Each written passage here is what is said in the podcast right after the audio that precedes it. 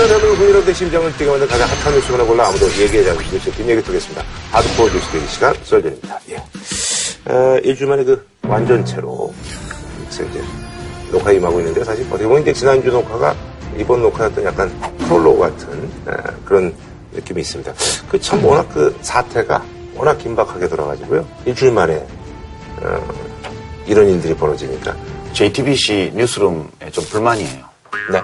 우리가 지금 월요일 날 녹화를 하고 그러니까요. 목요일 날 방송이 나가는데 월요일 밤 8시에 이걸 터뜨리면 썰전은 어떡하라고? 아니 근데 사실 저희가 이제 월요일 녹화고요. 사실 이제 편집을 좀 해야 되니까 3일 정도면 사실 편집이 굉장히 촉박한 보통 예능 프로는 한 2주나 1주 정도 편집 시간을 두거든요. 그래서 지난번에 어떤 매체에서는 수요일 날 녹화를 해라. 아, 그거는 이제 실상을 전혀 모르는 아, 그럼 죽어납니다 진짜. 아니 그러지 예. 말고 최순실 게이트가 끝날 때까지 네. 매일매일 뉴스가 쏟아져 나오니까 생방송으로 하는 게 어떻습니까? 그걸 두 시간으로 확대해서 그리고 출연료를 주세요. 당연한 걸. 근데 이제 매일 소식이 이제 그 업데이트가 되니까 아마 이 생각에 좀 동조하시는 분들이 좀그 생방송에 네. 보시는 아니, 오늘도 고민인 게 예. 우리가 지금 월요일 날 하는데 음. 또 목요일 날 방송 나갈 때까지 무슨 일이 있을지 알 수가 없잖아. 설마 그동안에 누가 물러난다거나 그런 일이 있겠어요? 알 수 없죠. 다이내믹 코리아인데.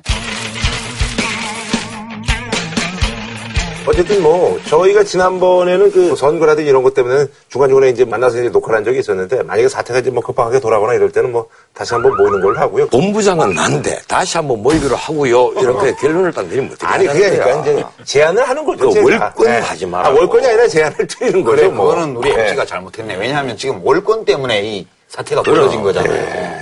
아니 그래도 두 분이 없을 때 자리를 지킨 건 저예요. 예, 참. 예, 참 외롭더구만. 그러니까, 예, 그러니까 제가 제안을 드린 거고요. 자, 어쨌든 많은 분들이, 아, 그, 정말 요즘 뭐 살맛 안 난다. 아, 정말 우울하다. 이런 얘기들이 여기저기서 지금 들려나오고 있는데요. 자, 어쨌든 이럴 때일수록 저희가 좀 정신을 차려서요. 예. 최순실 국정기획 파문 저희가 특집으로 지금부터 한번 준비를 해보도록 하겠습니다.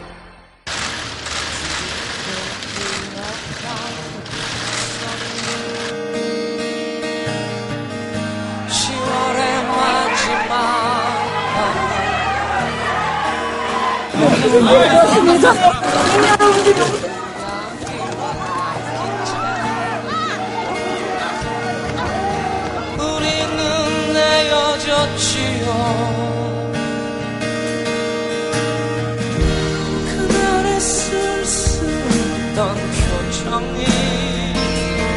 정부 인멸의 여지는 전혀 없습니다. 인멸할 부분도 있을 수가 없는 그런 상태입니다. 전경련의 이승철 부회장이 안 전 수석에 직접 지시가 있었다는 진술을 한 것으로 전해졌습니다. 안종범 전 청와대 정책조정 수석이 대통령의 지시에 따라서 일한 것이라면서 각종 의혹들이 이 사람 저 사람을 돌고 돌아서 결국 박근혜 대통령 쪽으로 향하고 있습니다.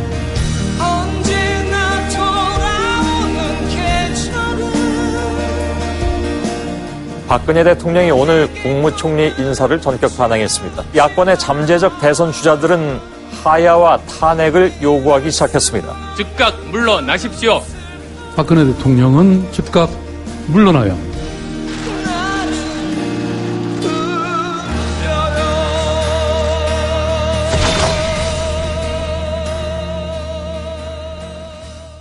이 귀국부터 좀 뭐 말들이 많았습니다. 워낙 전격적으로 이제 귀국을 했고 또 그리고 귀국하고 나서 바로 이제 검찰로 간 게 아니라 뭐 몸을 추스를 시간을 달라고 했고 그래서 31시간 만에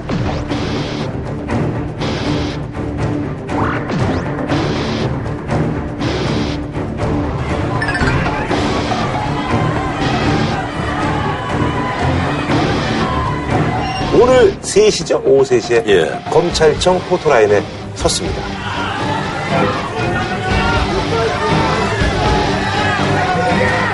포토라인에 섰는데 네. 이 포토라인이 무너져 버렸어요. 예, 막 오물도 예. 추가고 그랬더라고요. 그 그때 신발이 막 벗겨지고 네. 했는데 그 신발이 하필 프라다예요. 네, 프라다. 그 제품은 70만 원이라는 네티즌 제보가 있더라고요.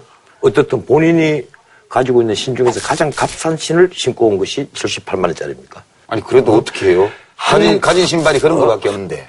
나는 들어가면서 용서해 주십시오. 죄송합니다. 이렇게 얘기를 했는데 얼마나 눈물겨운 장면입니까? 아니 근데 지금 최순실 씨의 귀국과 관련해서 네네. 검찰 출두와 관련해서 지난주 금요일 밤 3월을 기점으로 청와대 수석들 일괄 사표를 받고 예. 뭐 이렇게 하면서 기류가 급격히 네, 변했더라고요. 갑자기 확 나타나잖아요. 네네네. 근데 이거 검찰하고 미리 짜고 조율해서 귀국한 거냐 그런 얘기도 지금 많이 하고 아니면. 예. 그냥 귀국한 거냐에 대한 논란이 지금 좀 있죠. 네네네. 예.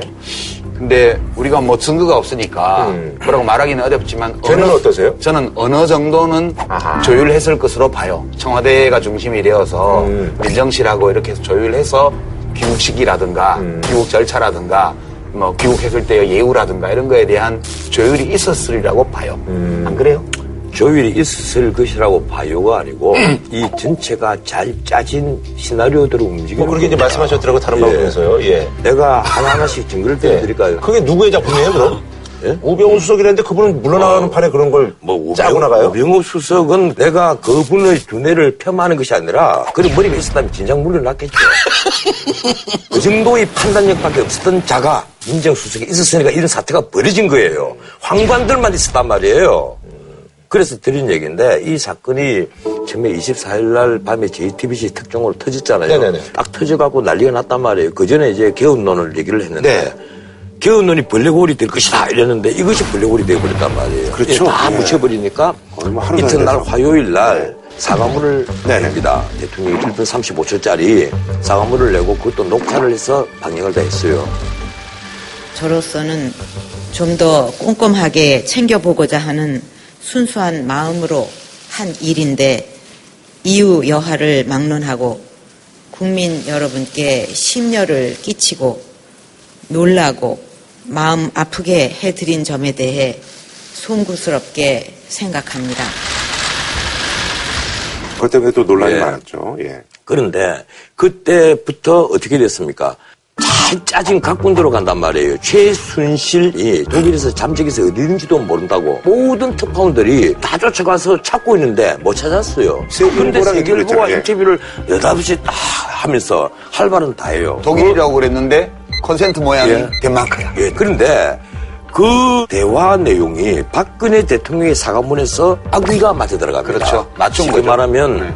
그냥 개인적으로 오랜 친분 관계 때문에 그 인선문 같은 것을 그 일반 시민들의 감정 같은 걸 좀 전달해드리고 도와드렸다. 나는 국가 기밀인지 국가 기록물인지 나 그건 전혀 모르는 어 정말 나는 평범한 사람에 불과하다. 나를 두고 왜 이러느냐 뭐 이런 식이에요.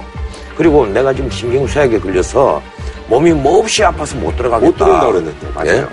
예? 예, 그리고 나서 또 사태가 악화가 되잖아요. 사태가 악화가 딱 되니까 일제히 태도를 바꿉니다.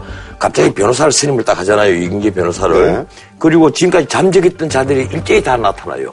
검찰에 들어가서 다 조사받고. 음. 그런데 거기서 하는 말들이 과거에 이 자들이 한 말과 완전히 다르단 말이에요. 가령 우리가 키맨이라고 부르는 고영태라는 사람이 아 최순실은 연설문 뜯어고치는 게 제일 좋아하는 일이다.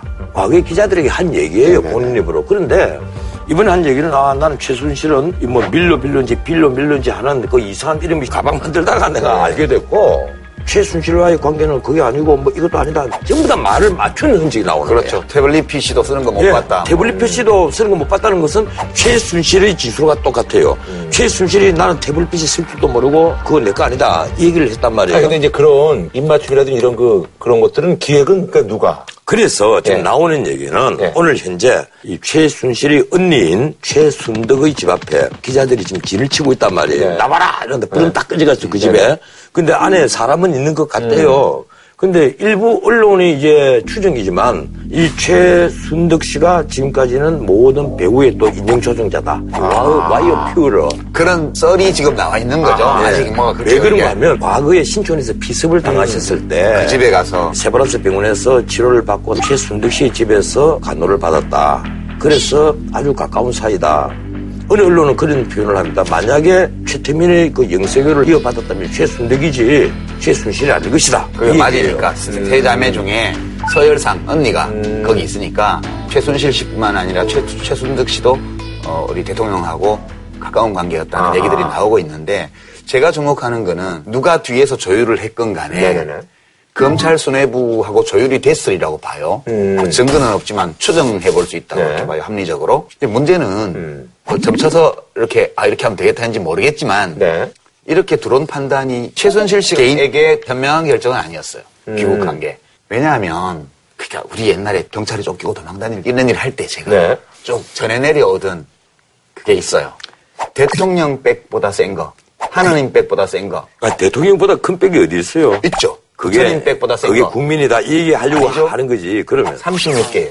그러니까 그 도망가는 거예요. 1도 2부라고 그러던데 일단은 도망가고 어, 그러니까 네. 다 자기 백이 있다고 생각할지 모르지만 최고 백은 36개예요.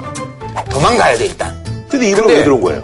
그러니까 네. 조율되어서 대통령이 인정한 선에서 검찰에서 마무리해 줄 거다. 아하. 지금 혐의를 갖고 갖고. 있는 죄 중에서 비교적 가벼운 거 몇 개 하고 아하. 그리고 대통령과 연결고리는 끊고 아하. 자기가 쓸 부분은 쓰되 쓰고. 최대한 가볍게 해서 해줄게. 측근들한테 나눠주고 이렇게 예, 제목을. 생각하고 뭐 아. 또 어떤 거는 이미 돌아가신 분한테 덮으시고 어. 이런 식으로 해서 들어왔을 텐데 네네네. 그 계산착오라는 거예요. 36개보다 더 센 백은 없어요. 지금 이게 그렇게 조율했다 하더라도 음. 지금 국민 여론이 요동치고 그렇죠. 그다음에 최순실 씨가 지금 거의 모든 국민에게 미움받고 있기 때문에 수많은 제보가 쏟아지고 있어요. 음. 거기다가 JTBC는 태블릿 PC 있을 거 아니에요? 안 없나? 있을 거야. 틀림없이 검찰에 갖다 줬지만 백업했겠지 주기 전에. 그러면 이게 뭐 검찰이면 감추려고 해도 감추기가 어려워요. 그래서 여기서 호미로 막아지지를 않는다고. 아하. 그래서 저는 이건 최순실 씨가 뭐 점을 쳤는지 뭐 신호 응답을 들었는지 모르겠지만 이거는 잘못 판단한 거다. 이렇게 봐요. 들어온 것이 36개가 최고고 이건 35개쯤 된다고 말씀하신 건데 제가 보기에는 그게 아니에요. 왜 들어왔겠어요? 음. 지금 박근혜 정권이 1년 4개월이 남아있잖아요. 네. 만약에 최순실이 들어오지 않는다면 어떻게든 이 사건 자체가 마무리가 안 됩니다. 음. 마무리가 안 되면 어떻게 되겠어요?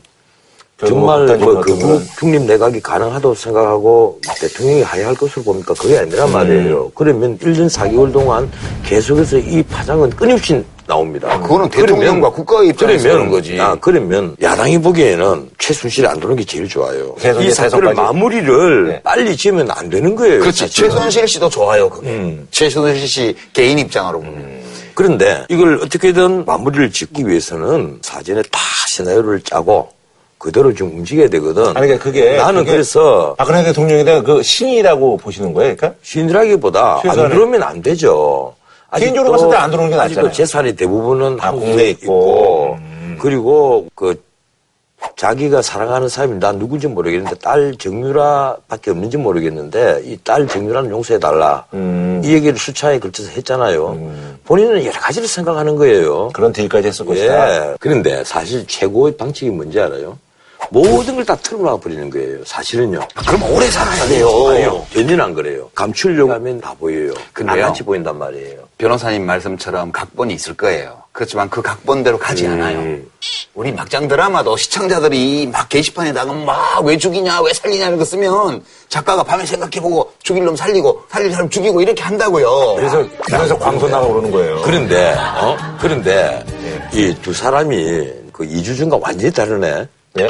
얼굴에 생기가 돌고, 눈에 삐쩍 팍 돌고. 그래서 그러는 거죠. 아니, 많은 아니, 분들이 그게 아니고. 물어보고, 대한민국 국민이라면 다 관심 갖는 거 아니, 정말 아니겠습니까? 무기력하게 여기 앉아, 앉아가지고 뭐. 언제 그랬어요? 중얼중얼거리다가 대권 주자기가 막, 아이고, 뭐, 다른, 다른 거 합시다. 뭐, 이러고 하다가, 오늘은 막, 너무, 너무 신났네.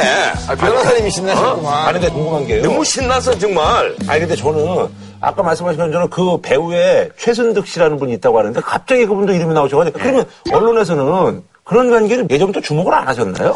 이 JTBC와 경쟁 관계에 있는 다른 언론사에서 그 전에 근데 미르와 네. K스포츠 재단 사건을 터뜨렸잖아요. 네네. TV조선 그냥 예. 얘기해요. 그 후속 기사를 취재를 하면서 네네. 이미 최순득을 주목을 하고 있었어요. 아하. 예, 그래서 최근에 최순실은 밖에 나가 있고 누가 과연 이렇게 잘 짜진 시나리오를 만들고 누가 이게 연락을 하고 아, 어디가 컨택이 닿은지. 아. 그러니까 이 문제에 관해서는 TV조선이 맨 먼저 본격 취재를 했어요. 예. 그리고 이제 그 송희영 씨 문제를 가지고 역공을 당한 뒤로 한두 달 좀 네. 잠잠했단 잠잠했었죠. 예. 그러다가 JTBC에서 이 태블릿 PC를 터뜨리면서 국면이 새로 열리니까 조선일보가 그동안에 축적하고 있던 취재 자료를 지금 쓰기 시작한 한 예, 거잖아요. 방출이군요. 네, 예. 그렇게 돼 있는데 TV조선이 더 뭘 가지고 있는지도 모르겠고 JTBC도 더 뭘 가지고 있는지 모르겠지만 둘 다 갖고 있겠죠. 예, 지금 보면 아까 변호사님이 키맨이 고영태 씨라고 얘기를 예. 했었잖아요. 근데 고영태 씨가 오늘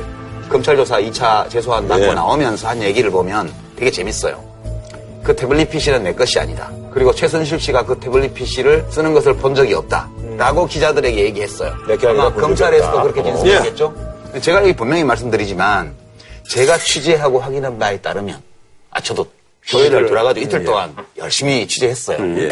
제가 이제 말씀드린 고영태 씨가 그 얘기는 다 거짓말이에요. 왜냐하면 그 태블릿 PC는 어디에서 발견되었냐 하면 제가 아는 바로는 이사 나가고 난 빈 사무실에 있는 책상에서 발견된 거예요. 책상 안에 네, 다른 집기는 다 가져갔는데 딱 하나 책상 하나가 남아 있었어요.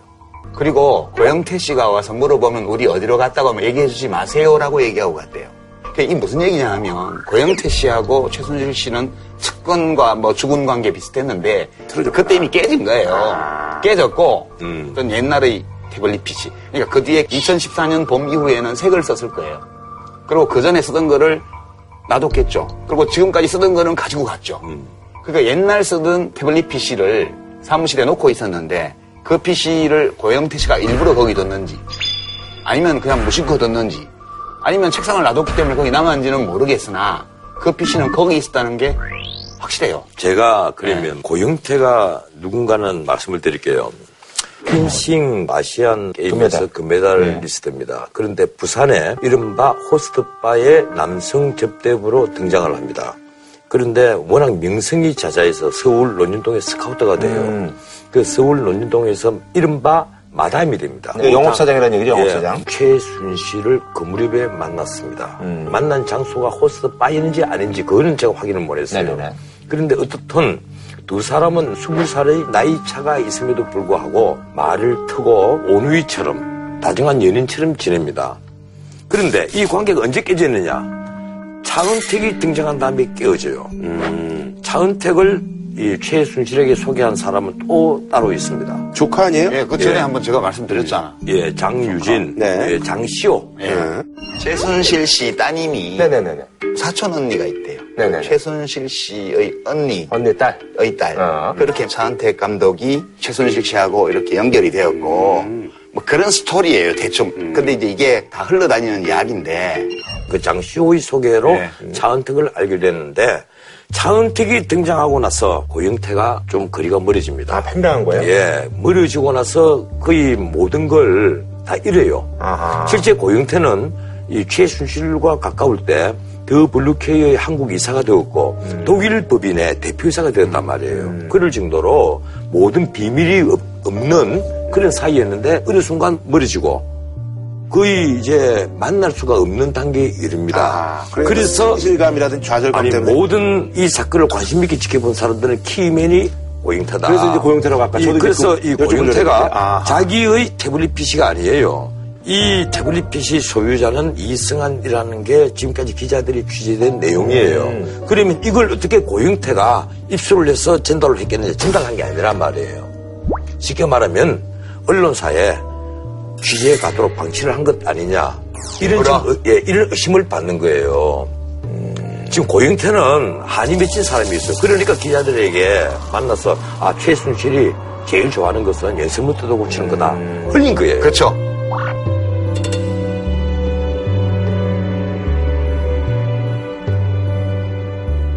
그러니까 흘렸단 말이에요. 이, 이 key man이라는 거는 이 모든 부패 스캔들 또는 권력남용, 국정농단 스캔들의 key man이 아니고요. 음, 그렇죠, 그렇죠. 예. 이 일이 밖으로 불거져 나오는데. 결정적인 역할을 한 key man이라는 의미에서 고영태 씨의 역할이 있는 거고 영화 주인공을 하면 이 사람이 이제 주인공이 주인공은 아니죠. 아니 그래도 비중 있는 조연. 주인공이 아니라 조연이지. 주인공은 그래도 박근혜 대통령이 있는데. 그렇죠. 이게 뭐냐면 그 있잖아요. 그 이 사람 인생이 드라마틱하잖아요. 봐봐요. 아이, 뭐 드라마틱해. 어, 선수를 했다가 봐봐. 막장 드라마틱. 예, 호수바에 갔다가 지금 이 뭐, 드라마를 네네. 우리가 어, 삼류 드라마를 만들면 되겠어요. 그래도 대부 이 정도는 만들어야지. 거기 보면 마론 브란드가 나오는 장면이 한 일곱 장면밖에 없잖아요. 그래도 출연료는 제일 비싸.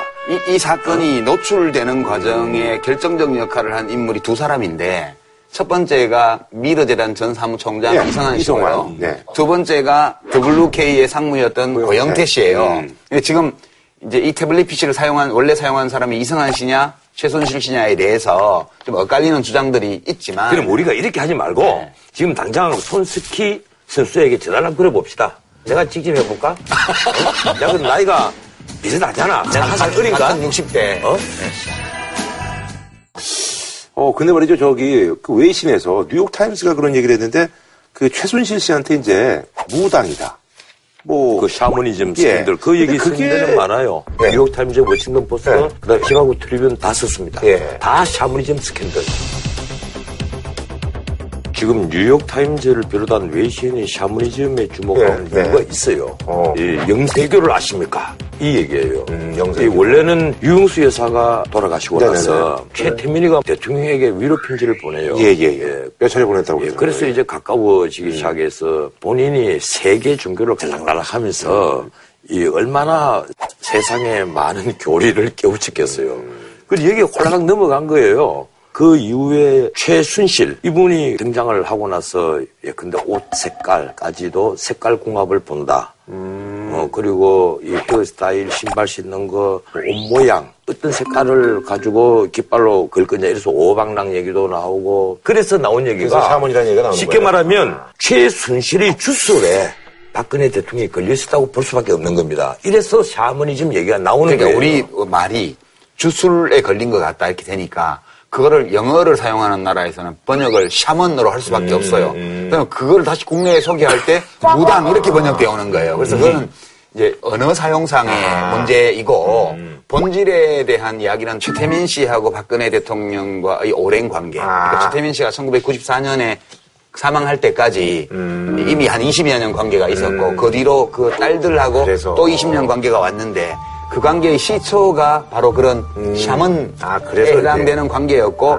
그 관계를 박근혜 대통령이 여러 차례의 계기가 있었지만 못 벗어나고 여기까지 와서 이 사단이 터진 거라고요. 그리고 실제 아니다. 박근혜 대통령이 그동안 쓰신 표현이 보면 뭐 우주의 길을 바다라든지 혼. 예, 혼이라는 표현을 자주 쓰신다라든지 그런 종교적인 용어를 수석 비서관 회의나 이런 데서 사용을 했단 말이에요. 이러니까 대통령이 쓰는 워딩으로 좀 그렇지 않느냐 이렇게 고개를 갸우뚱한 사람들이 많았는데 지금 심지어 이런 말까지 나오잖아요. 미라고 케이스 붙여 붙이니까 미륵. 과거 최태민이가 미륵을 얘기했단 말입니다. 최태민에서 내려온 문화 DNA의 흔적이라는 거죠. 그게 예. 다. 예. 그런데 이 최순실이가 지금까지는 당국대를 졸업하고 대학 동대학원을 졸업하고 독일에 유학을 갔다가 학위를 치러가지 못하고 뭐 퍼시픽 뭐 무슨 대학으로 석사를 받았다 유학 교육으로 이렇게 돼가 있는데 최근에 밝혀진 사실입니다. 단국대 영문과를 들어갔는데 청강생으로 청강생, 들어가요. 예. 대학원은 수료를 했다는데 그 과정은 전혀 밝히지 않았어요. 독일에 가는데 여기서 학사 학위를 못 받았을 테니까 독일 가서 학위를 받을 수가 없잖아요. 그렇죠. 독일은 굉장히 엄격하단 말이에요. 그런데 미국의 뭐 퍼시픽 뭐 무슨 뭐 대학으로 해놓았는데 그 대학에는 유아교육이라는 과목이 개설 자체가 돼가 있어요. 그러니까 가짜 인생, 예. 예, 가짜 프로필. 그런데 국가의 기밀이 마구 넘어갔잖아요. 이 대통령의 연설문만 넘어간 게 아니에요. 외교 안보 그리고 경제 인사 문제 이 모든 국가 기밀이 다 넘어갔거든요. 넘어가서 사정 검토를 받고 감수를 받았다. 그럼 우리가 그걸 어떻게 봐야 돼요? 원래 텔레비전에 하는 막장 드라마 그게 욕하면서 본다고 그러잖아요. 너무 비현실적이고 뭐 자기적인 내용으로 시청률만 의식해서 막장 드라마를 쓴다 이런 비난이 많이 쏟아졌죠. 근데 지금 보니까 그게 리얼리즘이었어. 아니 내가 모 방송국에 제작 전문 변호사 할 때 계약서도 내가 만들고 했는데 내가 늘 비호를 했습니다. 이건 막장 드라마 아니라 언제나 현실화될 수 있는 문제다. 그 이제 막장 드라마의 완성 단계에 가면 항상 출생의 비밀 이런 게 또 나오잖아요. 근데 어, 변호사님. 예. 그이 막장 드라마의 주연이 대통령이라고 그러셨잖아요. 예, 나 근데 대통령. 보통 우리 언론 보도는 최순실 사건, 최순실 사태, 최순실 국정농단 이래가지고 주연 배우가 최순실 씨인 것처럼 아니 얘기해요. 나는요 이 사건 터지자마자 내가 명칭을 붙였어요. 이건 최순실 게이트이자 그리고 곧 박근혜 게이트입니다. 내가 이 표현을 썼습니다. 그렇게 보시는 이유. 예? 아니 주인공이 그렇잖아요. 국정농단이 지금 핵심이잖아요. 어, 예컨대 미국에 우리가 그 역대 대통령 평진을 읽어보면 어느 나라 어느 국가 지도자든 개인적인 비선은 다 있습니다. 있죠. 예, 비선은 다 있단 말이에요. 근데 네, 그런 비선이 말씀하셨잖아요, 많이. 예, 비선들이 이 경제민, 경제 전문가 혹은 정치민, 정치 전문가 이런 정말 권위자들 있고 자기하고 정말 가깝고 속을 터놓고 얘기할 수 있는 그런 사람들이에요. 그러면 그 사람 놓치지 안 됩니다. 입을 딱 다물고 그 이상 어떤 권력을 행사라든가 권력을 사유하지 않아요. 그런데 박근혜 대통령과 최순실의 관계는 그게 아니란 말이에요. 권력을 사유화해버린 거예요. 그러니까 문제- 장차관 이사를 만들어 하고 그 사람이 대통령의 비선 참모로서 또는 조언자로서 대통령의 연설문이라든가 하여튼 국가 정책의 결정에 대해서 조언을 줬는데 그거를 남에게 과시해서 사적인 이익을 추구하거나 음. 또는 국가 기관의 운영에 방해를 하는 또는 혼란을 초래하는 행위를 안 해야 되겠죠. 그렇죠. 그- 당연한 그- 거죠. 이 전체 사태에서 첫 번째 측면.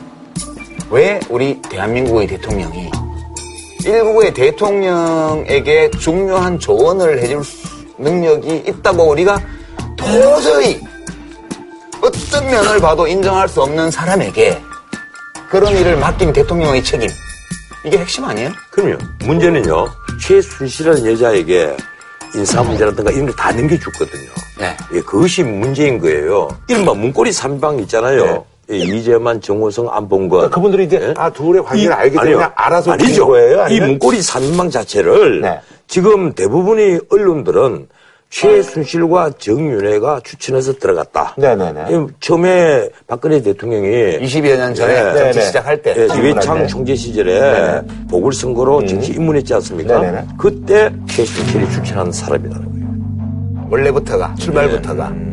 그러니까 쉽게 말하면 박근혜 대통령은 그 당시부터 이 틀에서 벗어나지 못하고 호위대가 있었고 의지하고 있었다는 거예요. 지금 여러 가지 이제 증언들이 나오는데 이 박근혜 대통령이 후보 시절에도 외부에서 오는 전화가 오면 이미 참모진들에서 결정한 사항을 바꾸고 했다고 그러잖아요. 그러면 그 비선이 누구냐 하는 걸 사람들이 전부 다 궁금해 했는데 그래서 최순실이 아니겠느냐. 짐작은 하지만 예. 우리 그 해리포터의 그 이름을 다 알지만 누구도 입에 올려서는 안 되는 이름 볼드모트인 것처럼 우리 현 여권에서 최순실을 누구나 알지만 그 이름을 공개적으로 입에 올리면 안 되는 거예요. 그게 수년간 지속돼 왔다는 거예요. 지금까지. 그리고 어, 그런데 또 하나의 이유가 있어요. 최순실이 그런 걸 다 관장을 할 정도 능력이 있어 보이는 사람이 아니었단 말이에요. 그렇죠. 이러니까 의심을 해도 한계가 있는 거예요. 설마 마, 뭐, 예. 아. 그래서 정윤회 씨일 거라고 많이 알려져 있었죠. 그래서 박관천 행정관 의 소위 문서 유출 사건이 터졌을 때 네네네. 그때 타겟으로 떠올랐던 게 최순실 씨 가 아니고 정윤회 씨- 씨였던 거예요. 왜냐하면 최순실 씨의 이력으로 보나 자질로 보나 좀이라도 안다면 이 사람일 리는 없다고 생각을 하니까. 그리고 최순실 씨가 박근혜 대통령에게 어떠한 그 힘 있는 사람이 아니었다면 정윤회 씨 같은 사람이 거기에 참모진들이 좌장으로 들어갈 수가 없을 겁니다. 모든 연결고리가 예, 그 최순실씨에서 예. 그분의 어떤 과거의 경력이라든가 종합해서 판단을 해보면 그분도 이제 여러 가지 그- 예, 그 그분이 궁금한 게 좀 있더라고요. 예, 장래가 밝아 보이는 초선 의원의 그 비서진의 좌장이 될 수가 없는 거예요. 근데 있잖아요. 여기서 궁금한 게그 넘겨준 게요. 박근혜 대통령이 어떤 그 동의하에 넘겨준 거예요? 아니면은 지금요 이렇습니다. 그게 이제 예. 두 번째 쟁점이잖아요. 네. 그러면 소위 문고리 3인방이 대통령 모르게 최순실 씨하고 한 거냐. 이거는 말이 안 되는 거예요, 한마디로. 그러니까 그 태블릿 PC에 있는 이메일 이런 것도요. 그 문고리 3인방과 최순실 씨 등이 공유하는 이메일 계정 하나만 있으면 되는 거예요. 그러면 아이디에 패스워드 하나만 공유하고 거기다가 내가 쓴 편지함에 올리든 내게 쓰기를 하든 해 올려놓으면 어디서든 그걸 열기만 하면 그 아이디와 패스워드를 공유한 사람들을 다 볼 수 있는 거예요. 열어 가지고.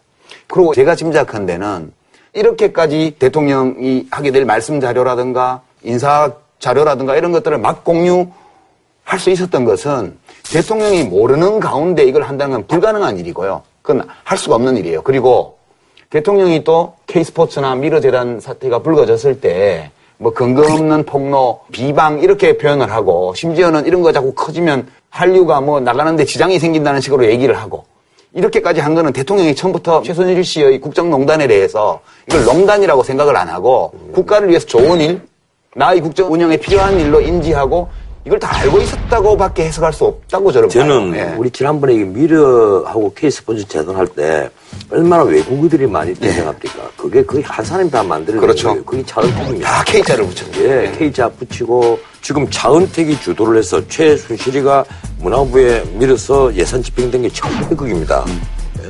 그리고 그 대부분은 전부 다이 차은택이 주도하는 그리고 차은택이 지인이 그 일하는 여러 가지 예, 데 들어갑니다. 차은택의 경우 한번 보세요. 그 자기 연사 장관식이죠. 외삼촌 네. 정무수석 하죠. 그리고 또 자기하고 지인들, 뭐, 송승각 씨, 뭐 이런 사람들 전부 다. 원장. 큰- 예, 컨텐츠 위원장 하죠, 뭐 하죠. 문자가 주불러 버린단 말이에요. 그걸 그- 집행한 사람이 김종 차관이잖아. 예, 예, 김종 차관이 인사까지 전부 다 다 정하거든요. 차은택이가 문화계 황태자라고 불리는 이유가 있었어요. 일개 CF 감독이 우리나라 문화부의 모든 인사부터 예산까지 재단을 했단 말이에요. 이러니까 우리 국민이 분노하는 거예요. 그리고 그 차은택이라는 자는 대통령의 공식 행사에 이 허연 테 안경 끼고 어, 밑에 이상한 신발 신고 뒤에 서서 태연하게 자기가 인자인 것처럼 행동을 한 거예요. 이게 우리나라 공적 시스템이 무리 정부였단 말이에요. 이게 박진영 좋습니다. 씨는 시스루 입고 청와대도 들어갔어요. 그거는 뭐. 옷차림이야 뭐. 저도 이제 그 얘기를 좀 하려고 아니, 그러는데. 구닥다리 사고방식이죠, 옷차림이야 뭐. 이거는. 예. 고닥다리 사고방식이라는. 그럼요. 박진영이는 그런 옷으로 보면 완전히 이인자죠, 아, 그럼. 단두대 보내야지, 그거는. 그러니까 지금 사실 우리가 대통령의 말씀 자료나 연설문 초안이나 뭐 이런 것들, 원고를 내가 본다면 은밀한 곳에서 남의 눈에 안 띄게 볼 것 같잖아요. 근데 최순실 씨가 그걸 보는 거를 본 사람이 있을 거예요. 왜 보여주냐 하면 그 사람들이 차은택이 실세라는 거, 최순실이 실세라는 걸 어떻게 알겠어요?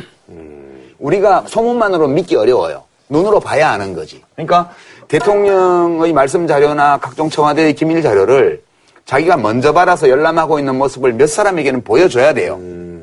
그래야지 내가 실세라고 되니까. 하고 안 다녀도 저절로 그, 그 바닥에 소문이 쫙 나는 거라고요. 그게요. 이제 대기업체에서 스폰도 이게 받고. 그래서 원래 자기에게 내공이 약한 사람이 뭔가 자기를 그럴듯하게 포장을 하고 드러내야 되잖아요. 그렇죠. 차은택이 그리고 최순실이 함께 만든 회사들 한번 보세요. 더 블루케이 뭐 이러고 무슨 더 플레이그라운드 커뮤니케이션즈. 거기다가 이상한 이름 있잖아요. 코스모스를 바꿔갖고 모스코스. 그러니까 그래야 좀 있어 보인다. 예. 그래서 내가 다시 한번 우리 퀴즈를 한번 하자고. 왜 그들은 고집스레 영어를 좋아할까? 이걸 또 왜 했던데? 어, 아, 가만있어. 아, 이거 편집돼요. 아, 요번에 편집 또 하면 나 이제 하차할 거야. 이걸로 하차해요. 아니, 이건 고집스럽게 한 이유가 있어. 봐봐.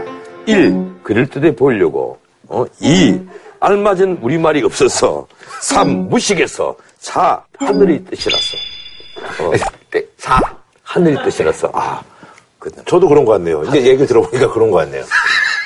정답은 3번입니다. 아, 근데 말이죠. 여기서 궁금한 게 지금 이 최순실 이 게이트가 벌어지기 전에 모든 어떤 그 언론의 그 포화가 우병우 수석한테 쏟아졌잖아요. 그러면 우병우 수석은 어디까지 알고 어디까지 관계가 돼 있는 지금 거예요? 그래서 두 번째. 진짜 좋은 질문 많이 아니, 오늘. 아, 얘기 들으면 이게 궁금하잖아요. 예. 자, 아, 그리고 진짜. 예. 다음에 우리 배역 좀 바꿔보자. 나도 어디까지 있을까요? 그거 나도 아 이러고 그냥 그거 하면 좋겠지. 딴 파삭시키고. 방송사에서 하시잖아요, 지금. 욕심도 참. 솔직히 말해서 입이 건드려서 미치겠더라니까? 근데 전 개인적인 생각이요.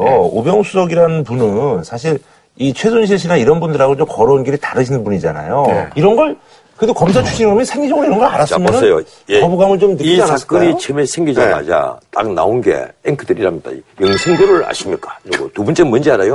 팔선녀를 아십니까? 이 팔선녀 얘기가 나오는 거예요. 그, 그 질문에 대한 답을 하기 위해서는 팔선녀 얘기 안 아, 그래요? 예, 그러니까 8인의 7인의 이런 것처럼 팔선녀- 여자 버전인 거예요, 그럼? 팔선녀 모임, 예, 그 명단과 관련해서 여러 가지가 떠도는데, 최순실 씨와 개인적으로 친밀한 관계를 어느 시점인가 맺게 된 사람들의 네트워크? 이런 거는 있겠죠. 그 그럼 그런데. 우병우 수석과의 연결고리는 예, 그렇게 예. 될지도 모른다는 예, 거죠. 아니, 이제 우병우 수석의 가족 중에, 음, 예, 여성인분, 이렇게 얘기하는 게 좀 합리적이고 그런 거죠, 지금. 저는 그 제 안위를 위해서 한 말씀 더 드릴게요. 저는 팔선녀를 믿지 않습니다.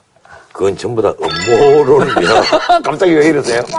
음, 음모론이며, 그래서 이제 그분이 예전에 이제 약간 물 먹고 검찰에서 예, 지난번에 나와서 우리 얘기했잖아요. 변호사에 있을 때 예. 끌어준 분이 김기춘 전 실장이 아니라 그게 맞다라는 예. 얘기인가요? 그- 김기춘 예. 실장은 인사권이 아니 없었어요. 우병우 변호사가 청와대 비서관으로 발탁이 됐고 비서관에서 수석 비서관으로 음. 네네네네. 아. 뭐 초유일이 예, 그때 그 얘기 많이 했었죠, 그래서. 예 그리고 이 문고리 3인방과 이 우병우 수석이 긴밀하다고. 긴밀하면서 문자 그대로 좌지우지해버리고 그리고 비서실장이 이 한숨을 쉴 정도로 음. 그게 우병우라는 예, 실세의 실세가 있다. 그리고 김기춘, 김기춘 실장도 왕 실장이라 아, 그랬는데 그분도 국회에 와서 답변하면서 넌지시 저기 비서실 말고 부속실이 따로 있어서 예. 뭐 연락이 안 될 때도 있고 그렇게 얘기를 했잖아요. 그건 이제 문고리 3인방 시절이고 유문종 비서실장 때는 국정감사 마지막 날이에요. 정진석 문영위원장이 우병우 수석 나오는 거 안 나오는 거 전화 걸어서 확인해 주십시오. 이러니까 전화를 한 거예요. 실장님께서 직접 통화한 결과를 최종적으로 얘기해 주세요. 네, 알겠습니다. 직접 통화한 결과. 네. 자리 좀 떠도 되겠습니까? 부장님 10, 15분 동안 국감 중지 선언합니다. 전화를 한 거예요. 아, 국회에서 나오라고 합니다. 이러니까 우병우가 나 못 간다고 그랬어요. 전화를 딱 끊어버립니다. 그래, 아, 못 온다고 하는데요. 이러니까 그때 박지원 원내대표가 아니, 비서실장이 오라고 해도 안 온단 말이에요. 이러니까 참 괴이한 답변이 나옵니다. 실장님이 비서실장 하실 때와 요 사이는 많이 다릅니다. 그러니까 승지와 도승지가 서열이 바뀐 거야. 원래 비서실장이 옛날로 치면 도승지. 예. 그 다음에 그 수석 비서관은 승지잖아요. 예, 근데 이게 이제 도승기 위에 있는 역할을 하는 거야, 지금. 그렇게 된 거죠. 아니 그래서 새 민정 수석으로 이제 최재경 검찰 속에서는 굉장히 뭐 신망이 두터운 분이라고 언론에 보도가 됐는데 또 한편으로는 또 약간 정치 색깔이 있는 검사가 아니냐 아니, 뭐 이런 얘기가 있거든요. 최재경 검사가 우병우 검사와 평소에 라이벌인 건 대개 우리 법조계 알려진 일입니다. 그리고 최재경 검사가 청탁이니 뭐 아무리 자기 그 가까운 동료가 변호사로 해서 이 사건 가지고 와도 오히려 안 봐주는 그런 것으로 유명한 어, 강성 검사로 이제 많이 소문이 나 있었는데 문제는 최중환과 잘 아는 사이고 우고등학교 선후배. 예, 예. 그, 그래서 결국은 대통령을 보호하기 위한, 어? 이게 불가피한 인사 조치 아니겠느냐. 이런 식의 또 비판이 나온단 말이에요. 그거는 그렇게 봐야 맞죠. 이 박근혜 대통령은 변하지 않아요. 바뀌지 않아요. 저는 그렇게 봐요. 그러니까 지금 우리가 그 전에 뭐 이화여대 무슨 학생들 그 총장실 정거농성한 사건 같은 게 벌어졌을 때 이게 뭔 일인지 몰랐어요, 우리가. 개별적으로 아무 관계 없어 보이던 많은 사건들이 최순실 사태가 벌어지면서 네네. 조각들이 맞춰져서 이제 거의 한두 조각 빼고 퍼즐이 다 완성이 됐잖아요. 근데 지금 이제 다른 인사보다 맨 먼저 수석 비서관들 일괄 사표를 받아놓고 맨 먼저 민정수석을 임명을 했단 말이에요. 지명, 임명을. 이거 왜 했겠냐 이렇게 생각을 하면 지금 박근혜 대통령의 과제는 딱 하나예요. 이 비판 여론 이것을 하여튼 잠재워야 되고 정부가 거의 식물 상태로 들어가는 거를 막아야 되고 남은 임기 동안 나름대로 또 힘있게 자기가 하고자 하는 걸 할 수 있어야 되고 그리고 수사를 피해야 돼요. 그런 것 때문에 그 목적에 맞는 민정수석을 갖다 놓은 거라고 봐야죠. 그런데 지금 대통령이 그 과연 수사의 대상이냐 하는 문제는 네. 과거에 헌법 교과서를 쓰신 분들은 압도적 다수가 이 대통령은 이 퇴임 후에 수사를 해야지 재직 중에는 외환 내환 외에는 형사소추를 받, 받지 않기 때문에 네. 수사를 해봤자 결과적으로 아무런 실익이 없다. 네. 그래서 수사 대상이 아니다. 그런데 최근에 책. 예, 최근에 헌법 교과서를 보니까 젊은 헌법학자들 중에 많은 수가 수사 대상 될 수 있다. 뭐 이렇게 쓰신 분이 많아요. 근데 변호사님 그래서 앞에서 제가 이 말씀 예. 드리면 음. 번데기 앞에서 주름살 잡는 게 될지도 모르겠는데 또 사람 번데기를 만들어요, 그냥. 근데 여하튼 현직 대통령의 재임 중 수사와 관련해서는 헌법 조항이 있어요. 헌법 제 84조인데 대통령은 내란 또는 외환의 죄를 범한 경우를 제외하고는 네. 재직 중 형사 소추를 받지 아니한다. 이게 이 한 조항밖에 없어요. 예, 그래요. 그러면 내란 외환의 죄를 범한 경우를 제외하고는 기소를 안 당한다는 얘기예요. 예. 근데 형사 소추를 현직에 있을 때는 안 한다 치더라도 나중에 그러면 퇴직 후에는 할 수 있는 거죠. 그렇죠. 그럼 퇴직 후에 형사 소추를 하려면 일이 벌어졌을 때 증거를 확보해야 될 거 아니에요. 그러니까 대통령 이 스스로가 얘기예요. 나를 포함해서 조사해라. 왜냐하면 이렇게 얘기해야지. 아, 그래서 나는 대통령의 어떤 진술서 있잖아요. 이건 문서로 송부받아야 된다는 생각은 해요. 그 진술서를 누가 써줘? 써줄 사람이 없는데. 아, 본인이 써야죠. 그게 안 돼서 지금까지 최순실 씨한테 의지했는데. 어떻게 알아요? 그 아니 우리 우리 참 안 된 말이지만 예. 박근혜 대통령은 참 대통령 담화문에 비문이 되게 많았어요. 근데 최근 사과문 말고 그전 담화문 때부터 갑자기 비문이 없어졌어요. 그- 제가 그- speechwriter 바뀐 것 같다고. 한번 얘기한 적 있잖아요. 우리의 핵심 목표는 올해 달성해야 될 것은 이것이다 하는 것으로 정신을 차리고 나가면 어, 우리의 그 어떤 그 에너지를 분산시키고 해낼 수 있다는 그런 마음을 가지셔야 될 거라고 생각합니다. 그러니까 지금 대통령이 진술서를 쓰라 그러면 힘들어요. 검찰 수사는 앞으로 어떻게 될 전망이에요? 아까 그 안종범 뭐 수석 이런 분들이 워낙 뭐 이름이 많이 언급되셔가지고 하나씩 봅시다. 형사8부에서는 미르하고 K스포츠 재단에 어째갖고 이 돈을 모금했느냐 그걸 이제 형사 8부에 딱 줬잖아요. 돈 모으는 거 등등. 하고 이번에 정경영 부회장이 들어가고 또 관련 기업체 담당자들이 또 참고인들 조사를 다 받아야 될 겁니다. 그러면 이게 안종범 혹은 이 모금책으로 볼 것이냐 적용 법조는 또 어떻게 할 것이냐 뭐 업무방해냐 아니면 공갈죄냐 아니면 협박죄냐 특가법을 적용할지 특경법을 적용할지는 모르겠어요. 어떤 식으로든지 이제 검찰에서 이 신문을 하다 보면 이 수사도 살아있는 생물 같거든요. 이제 적용 법조를 뭘 적용할 수 있겠다는 것이 나올 거예요 요게 이제 한 틀이 있고 하나는 바로 그 대통령 기록물을 비롯한 국가의 기밀이 최순실에게 넘어가고 거기서 인사진행이 벌어지고 마구 그 해먹은 흔적들이 있단 말이에요. 그 두 번째 카테고리. 예. 국가 기밀 넘어간 거 등등. 이게 이제 특수부가 들어간 거예요. 그래서 이두 개를 합쳐갖고 특별수사본부를 만들었단 말이에요. 거기에 곁다리로 이제 하나 예. 낀게 최순실 씨의 개인 범죄. 그러니까 예. 외국한 관리법이나 예. 탈세, 조- 예. 탈세, 조세 포탈죄. 포탈 뭐 등등 이제 여기 추가되겠죠. 개인 범죄가. 이게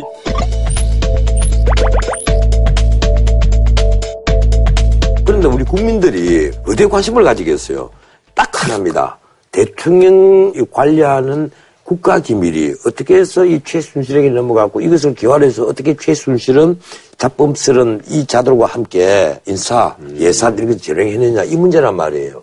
그러면 형사팔법원은 오히려 이제 주목은 특수부에 더 받겠어요. 그래서 여기에서 과연 적용 법조를 어떻게 할 것이냐. 예, 근데 대통령 기록물법 위반이라잖아요. 그건 뭐 정호성 혹은 안중범 이런 사람들이 다칠지 몰라요. 그런데 최순실은 거기 적용 대상이 아니에요. 아니 돌라 했으면 예, 처벌이 돼요. 예, 그 주라 이랬으면 모르겠는데 이게 아니고 자질에서 들고 왔잖아요. 이러니까 그건 처벌받을 가능성이 희박해요. 자, 그런데 이제 예. 지금 변호사님이 정리해 주신 것처럼 2.5 그러니까 음. 큰거 두 개에 최순실 개인 범죄 예. 하나 2.5 정도예요 지금 이게 큰거 두 가지인데 이 두 가지에 박근혜 대통령이 알았느냐 알고 지시했느냐 묵인했느냐 등등 박근혜 대통령의 관련성 여부를 검찰이 어느 선에서 밝혀내느냐가 제일 큰 관심사예요. 그게 이제 핵심 중에 핵심이죠. 핵심 중에 핵심이고요. 예. 그러면 이제 이 수사가 어떻게 전개될 거냐?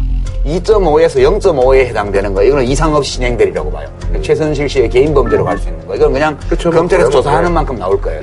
그다음에 이 돈 모은 거. 돈 모은 거는 일정 선에서 근데 지금 안종범 수석 한 사람 정도가 덮어서는 이런 이런 난 그건 그렇게 안 봐요. 최순실과 차은택이 요구를 해서 그리고 누군가를 통해서 그 누군가 대통령일지 누굴지는 모릅니다.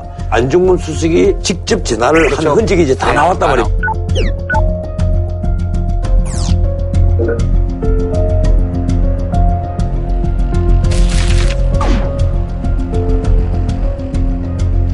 안정부 석은 저기 어? 최순실을 예, 예, 모르겠다고 본인은. 최순실 네. 모르겠다. 어, 저- 그리고 K스포츠에 뭐 잘한 적 없다르지만 증거가 이미 다 나온 게 그건 있어요. 안정, 안정범 예. 씨는 이미 빠져나가기 어렵게 돼 있기 때문에 제일 좋은 거는 청와대에서 안정범 씨 혼자 뒤집어 쓰는 거예요. 근데 그건, 그건 나. 그렇게 되지 않을 거라고 봐요. 그럼 안정부 예. 씨한테 중간에 그 매개 역할 하는 사람이 누가 있다는 예, 얘기예요? 아니 문고리 3인방 또 있을 뿐 아니라 이- 여기에 잘명 문제가 대통령이 안정범 씨한테 예. 시켰으면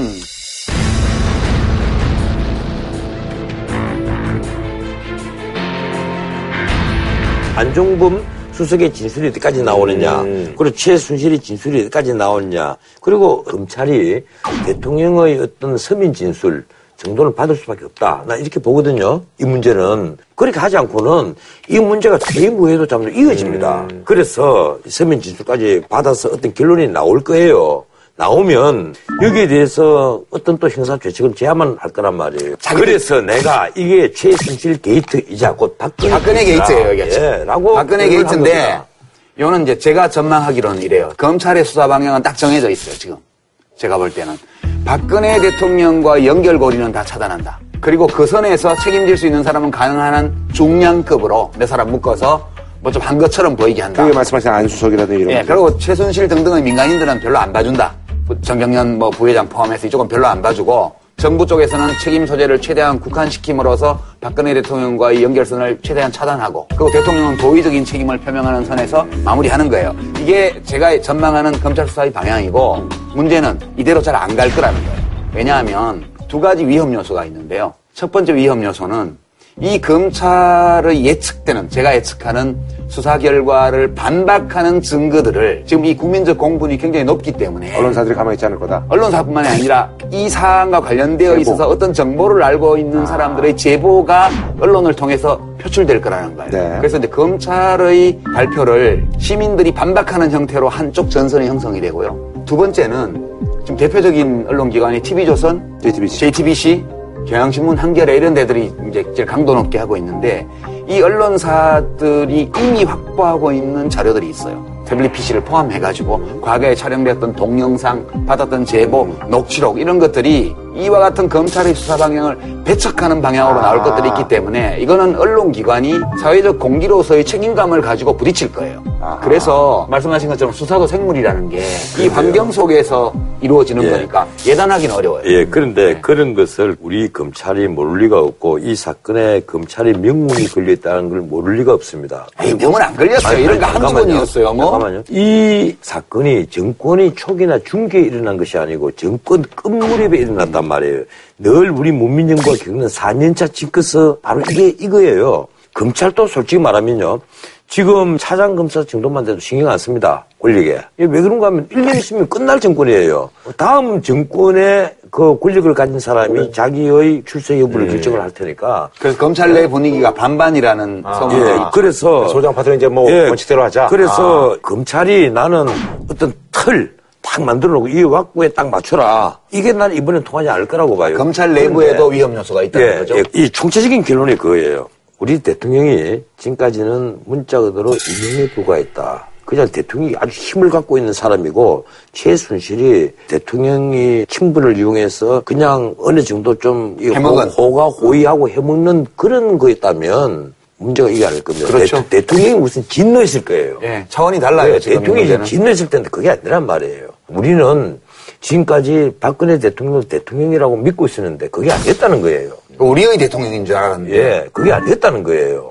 이번에 그 광화문에 시위 때 누가 단두대. 단두대 모형 갖다 놨잖아요. 그것도 되게 돈 많이 들어서 정성 들여서 만든 건데 경찰 그- 20분 만에 압수해요. 예, 그, 그 압수한 겁니까? 압수 영장도 없는데 뭐 영장도 없이 그냥 뭐 그냥, 그냥 가져가 버렸어. 그냥 교통에 방해가 되니까 들고 간 아, 거예요. 광장이라던데 무슨 교통에 방해가 돼요.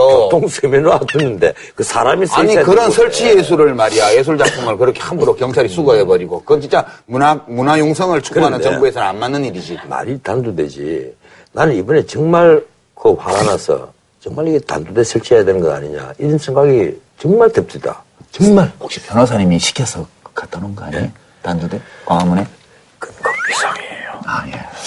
그러니까 여기서 많은 분들이 궁금해하시는 게 박근혜 대통령의 어떤 성격을 많은 분들이 이제 짐작을 그러니까. 하시잖아요. 그러니까 지금 진짜 수족처럼 한 20년간 써온 3인방도 음. 있고 최순실 씨가 얼마나 그걸 뭐 개입을 했는지 안 했는지 모르겠지만 그분들 계시죠. 그리고 또 우병우 수석이라는 이런 분들이 지금 다 나가 있는 상황에서 국정 운영이라는 이런 것들을 앞으로 이제 그 자리를 채울 분들하고 할 건지 아니면 없잖아요. 예, 아니요. 없으면 이 사안에 예. 기본적인 문제가 누가 상견이냐 하는 문제예요. 최순실이가 와이어필러 인형 조종자고 거기에 묶여서 춤추는 인형에 불과했다면 지금 또 외부에서 얘기하는 대로 움직일 수밖에 없어요.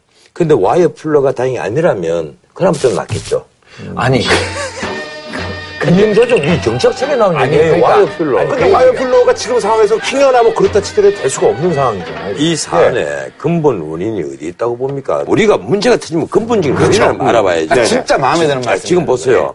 미국은 대통령 참모들이 전부 다 걸어서 5분 아니면 10분이에요. 길어봤자 5분이에요. 대통령의 오벌 오피스에 5분이면 다 도착을 한답니다. 그리고 영국만 하더라도 다운인가 10분지에 좌우로 재무장관, 외무장관부터 마지막에 복지장관, 교육장관까지 마지막 이 장관들이 걸어서 한 8분 거리랍니다. 아침에 총리가 집무실에서 회의를 한다 이러면 그 아주 좁아터진데요 사진을 보면 그게 얼굴 사이로 이렇게 마주보고 다 앉아요. 설마 이 국정원 혼돈이 집 구조 때문이라고요? 아니, 아니, 글쎄, 내 말 들어보세요. 일본도 총리 관저 다 주변에 다 모여있단 말이에요. 그런데 우리는 대통령에게 직언을 하고 보고를 하고 해야 될 참모 시스템이 흩어져가 있어요. 그러면 대통령의 가장 갖고 비서들은 어떠느냐?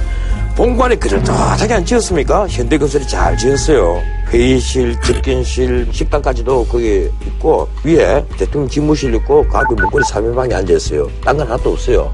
거기 비서동이 차 타고 5분입니다. 거기에 수석 비서관들이 옹기종기 다 있단 말이에요, 비서동이. 차 타고 5분은 아니고 2분이면 가요. 차 올라타고 문 닫고 내가 갔다 올게 아, 갔다 그거는. 걸어가도 그 정도는 아, 다 7분. 해야 돼요. 그러니까 지금 물어봤어. 아니, 그 지적은 타당한 아니, 지적인데요. 근데- 그게 근본 원인이라고요? 미국은 대통령이 비선을 접할 구조가 아니에요. 아니 근데 변호사님 솔직히 이거는 좀 너무 대통령을 옹호하는 거다 이거는. 이걸 옹호한다고? 만약에 내가 대통령이 되면요. 나는 정말 다 뜯고 싶습니다. 대통령이 있고, 각 비서들이 있고, 장관은 전부 다 그래서 10분 안에 다 있어야 돼. 세종시에 그냥 청와대 새로 지으면 돼요. 아까. 근본 원인 네. 말씀을 꺼내셨는데요. 그러니까 우리가 몸이 아프면 열이 나잖아요, 보통. 그러면 열이 나는 건 증상이에요. 이 증상에 대처하는 방법이 두 가지가 있어요. 하나는 대증요법. 이 열이 나니까 해열제를 투입하는 거예요. 또 하나는 원인을 찾아서 처리하는 거예요. 근치라고 음, 그러는데 네. 근본적인 치료라고 그러는데 지금 수석 비서관들 자르고 어, 문거리 3인방 내보내고 네. 이렇게 하는 거는 대증요법이에요. 이 문제의 근본 원인이 어딨냐 하면 네. 그거는 우리가 국민들이 다 안다고 봐요. 대통령이 그 전에 장관들하고 이렇게 뭐 기자회견 할 때 기자들이 대면 보고 뭐 이런 얘기 하니까 장관들이 이렇게 돌아보면서 대면 보고요? 그거 필요하세요? 이렇게 물어보니까 장관들이 다 이렇게 있잖아요. 전화도 없고 뭐 이메일도 없고 근데 지금은 뭐 여러 가지 그런 게 있어서 어떤 때는 대면 보고보다도 그냥 전화 한 통으로 빨리빨리 이렇게 하고 해야 될 때가 더 편리할 때가 있어요. 대면 보고를 좀 더 이렇게 어, 늘려나가는 방향으로 하겠습니다만은 그게 필요하다고 생각하세요? 그럼 정무수석 시절에 음, 예. 대통령과 독대하던 게 한 달에 한 번 정도 됐나요? 예. 따로 독대는 그이 집무실에서 다른 분들 계신 사이에 말씀드린 적은 있습니다. 아니 그 따로 일대일로 독대하는 게 독대한 적은 없습니다. 1년 동안에 네. 진짜예요? 우리 부총리는 대통령께 얼마만큼 이런 경제 상황에 대해서 대면 보고를 하십니까? 뭐 몇 차례 했습니다. 최근에 하신 게 언제죠? 한 달이 넘었 던 것 같습니다. 대면을 안 한다고요, 우리 대통령이. 대면을 안 하는데 참모들 방 옆에 있으면 뭐하고 장관방이 옆에 있으면 뭐해요? 대면 보고가 필요 없다는데 그러면 이 근본 원인이 대통령의 철학, 인생관, 이 인간관계에 대한 기본적인 태도, 세상을 살아가는 방식 이거라면 근본 원인이 거기 있는 거기 때문에 환갑 넘은 사람이 바뀌긴 대단히 어려워요. 솔직히 불가능한 건 아니지만 대통령이 필요하면 얼굴을 맞대고 아니면 전화를 하고 문서 보고를 받고 이렇게 해서 소통하면서 국민이 당면하고 있는 문제들에 대한 해법을 찾아나가는 게 대통령의 정상적인 업무 방식인데 잠깐! 그 우리 문민정부 들어와서 역대 대통령 중에 그런 사람이 누가 있어요? 다들 어느 정도 차이는 있지만 그렇게 해왔어요. 이렇게 한 사람은 없었어요. 내가 그래서 이제 깊게 말씀을 아까 드리려고 한 거예요. 대통령의 첫 번째 조건이 뭐예요? 지식이에요. 두 번째는 용기, 정의감, 결단력, 그리고 용의술 이런데 우선 우리 문민정부 들어와서 대통령의 합당한 지식을 가진 분이 한 분도 없었어. 왜한 번도 없었어요. 그래 이제 다른 대통령 그대가 나중에 하고 그대가 속했던 정부는 막 그대가 변호를 하세요. 우리 대통령들이 대통령이 가져야 될 마땅한 지식을 갖고 있었느냐? 그 점은요 변명해서는 안 아니, 그 됩니다. 정도면 우리 돼요. 역대 대통령들이 보면 아니, 저 예, 변호사님 왜 자꾸 물을 타세요, 오늘? 아니 이거 못하는 거 아니에요. 나는 역대 대통령들이 지적 수준을 의심하지 않을 수가 없어요. 저는 그렇게 생각 안 해요. 저는 뭐 노태우 대통령만 하더라도 그만하면 대통령을 하기에 아주 부족한 지적인 능력은 아니라고 봐요. 저는 솔직히. 이 박근혜 대통령이 이 대통령의 국정 운영을 원만하게 하도록 하기 위해서 만들어 놓은 장치들을 다 거부를 하고 바깥에서 지금 해버렸다고요. 근데 지금 이제 그걸 할 수가 없으니까. 그러니까 지금, 지금이라도 하면 돼요. 지금이라도 헌법과 법률이 대통령의 권력 행사를 위해서 보장하고 권장하고 이렇게 해둔 여러 장치들을 활용하면 돼요. 모든 사태의 근본 원인이 최순실 같은 사람을 정의 최고위 참모로 거의 의존하다시피 한 대통령의 기본 자질 부족의 원인이 있단 말이에요. 이번. 사태에 국민들이 왜 분노하고 충격을 받고 했는지 압니까? 사실은요, 그동안에 우리가 박근혜 대통령에 많은 사람들이 의심을 해왔잖아요. 박근혜 대통령의 워딩이라든가 그동안에 여러 가지 하신 말씀 내용안을 짚어보면서 이상하게, 어? 아, 우리 대통령이 우리 국가의 어떤 수많은 어젠다에 대해서 얼마나 깊이 이해를 하고 있을까. 가령 세월호 거죠? 사건이 터졌을 때도 네. 오다시에 와, 나와서 갑자기 하성들 구명조끼를 다 입고 있을 텐데 한 명이라도 빠짐없이 다 구해라. 그 얘기를 했단 말이에요. 구명조끼를 학생들이 입었다고 하는데 이렇게 발견하기가 힘듭니까? 그 상황에서 재난안전대책본부에 나올 때는 최소한의 기본 보고는 받았을 텐데 나름대로 어떤 대책 이런 것을 가지고 나올 텐데 이 기본 지식을 다 의심하지 않을 수가 없는 거예요. 우리 대통령은 의전만 하는 대통령이에요. 예, 아니, 아니. 글쎄, 지금 뭐 바꾸면 된다는 거요? 나는 내가 보기엔 불가능합니다. 지금 박근혜 대통령으로 뭘 하겠어요? 아니, 그러니까요. 어? 그러니까 우리가 박근혜 대통령에게 감정이입을 해서 한번 생각해 보자고요. 이 상황에서 내가 어떻게 해야 되지? 라고 생각한다면 저는 해법이 두 가지가 있다고 보는 거예요. 해법 하나는 있겠죠. 옆에 어 정말 유능한 참모들이 제갈국민 같은 사람 아니라도 뭐 그에 준하는 방통 같은 사람이라도 아니, 방통이 있으면 뭐하고 제갈 공명이 있으면 뭐안 쓰는데. 아 앉았어. 그러니까 해법을 뭐 말씀해 주시는 아, 게. 그래야 이건 이렇다, 이건 이러니까 이건 이렇게 하는 게 좋을 건데 이게 그게 아마 유일한 방법일 거예요. 아니요. 저는 이제 두 가지가 있을 네. 수 있다고. 지금 박근혜 대통령이 국정 운영을 할 수가 없어요. 지금부터는. 외교도 이제 안 될 거예요. 지금 외, 외신에 저렇게 나오고 대외적인 인식이 이렇게 돼 있어가지고 신뢰를 부여하면서 정상 외교나 이런 걸 하겠냐고요. 다른 파트너들이. 외교도 어렵고요. 매치는 더 어려워요. 지금. 그렇게 돼 있으니까 대통령이 할 수 있는 건 두 가지가 있어요. 첫 번째는요. 하야하는 거고요. 내가 도저히 국가의 짐이 된다. 국민에게 짐이 된다. 나 더 이상 못하겠다. 그래서 그만두는 방법 하나 있고요. 두 번째는 바꾸는 거예요. 지금까지 그렇게 안 했기 때문에 굉장히 어렵지만 지금이라도 어떻게 하면 되는지를 널리 좀 의견을 좀뭐 썰전 보시든가. 그럼 썰전에서 얘기해 드리잖아요. 법률에 대통령이 어떤 판단을 내리고 권한 행사를 하- 하는데 필요한 장치들을 다 마련해 두고 있어요. 이 사람들을 존중하고. 지금 황교안 총리도 괜찮아요. 아주 무능한 사람 아니에요. 역할을 안 주기 때문에 대독 총리, 의전 총리만 하는 거죠. 지금 장관들 뭐 문제 있는 사람도 있고 아닌 사람도 있지만 그 사람들도 박근혜 대통령보다는 나아요. 그 점에서. 그러니까 지금 정부에서 청와대에서 일하는 모든 사람들이 나보다 낫다고 생각을 하고 그 사람들의 의견을 구하는 거예요. 그렇게 둘 중에 하나를 해야지. 그런데 그 참모들이 지금까지 전부 다 환관 내시 같은 역할만 해온 사람인데 그 사람들이 하루아침에 정말 간언을 하고 스스로를 할 수 있을 것 같아요? 변호사님, 제 경험인데요. 예. 장관들은 똑같은 공무원들하고 일을 해요. 근데 어떤 장관이 있을 때는 공무원들이 일을 많이 하고요. 어떤 장관이 있을 때는 일을 안 해요. 어떤 장관이 있을 때는 일을 똑바로 하고요. 어떤 장관이 가면 일을 엉터리로 해요. 차이가 어딨냐 하면 공직자는요, 기본적으로 인사권을 쥐고 있는 윗사람이 어떻게 방향을 제시하고 어떻게 인센티브를 제공하고 어떻게 격려하냐에 따라서 능력이 아, 그 달라질 수. 있어요. 예, 그 저는 말씀은 맞아요. 저는 지금 정부의 공무위원들이나 청와대의 여러 공무원들을 기본적으로 크게 신뢰하진 않지만 이 두 번째 길로라도 가면 참 좋겠어요. 많은 분들이 뭐 바라는 게 그거 예, 있지 않을까요? 예, 근데 지금, 기대하기 예, 어렵다. 지금 참 재밌는 게, 이 야당에서, 더불어민주당에서 먼저 극국 중립 내각을 네. 얘기를 했습니다. 그래서 여야가 합의를 해서 총리를 세우고 네. 장관들을 임명을 하고 대통령은 어떤 사람은 외교안보만 맡아라 네. 얘기를 하고 어떤 사람은 아니다. 제2선에 완전히 물러나라 얘기도 하고 이제 그랬단 말이에요. 그런데 새누리당 안에서 경론이 벌어졌잖아요. 음. 친박과 비박이 격렬하게 다 붙었단 말이에요. 그래서 이제 비박이 압도적으로 목소리가 크고 그 이제 탈박하는 사람이 많으니까 친박이 별로 없어 이제. 예. 이정인 이제 대표 그리고 정진석 원내대표가 따로 이제 각 대통령을 만나고 해서 결론이 나왔어요. 그럼 거국 중립 내각 만들자. 우리 받겠다. 새누리당이 이렇게 얘기를 하니까 그렇게 하자 이러니까 더불어민주당에서 활짝 놀란 거야. 어떡하라 싶어진 거야. 일.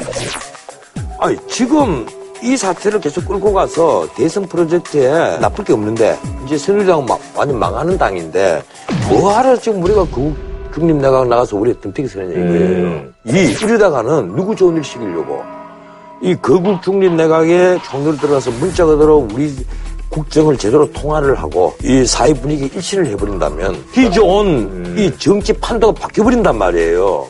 이러니까 막 난리가 난 거예요. 더불어민주당 쪽에서는 문재인 대표가 뭐 청와대하고 여당은 거국 대학 총리 지명하는데 손 떼라. 예, 손 떼고 그리고 마지막에 정권 이양해라 이 얘기까지 붙었다고. 지금 말하면 나 이제 반정에 성공했으니까 전임 왕을 앞에 꿇어앉아서 어? 옥새를 바쳐라 이제 이 얘기 같은데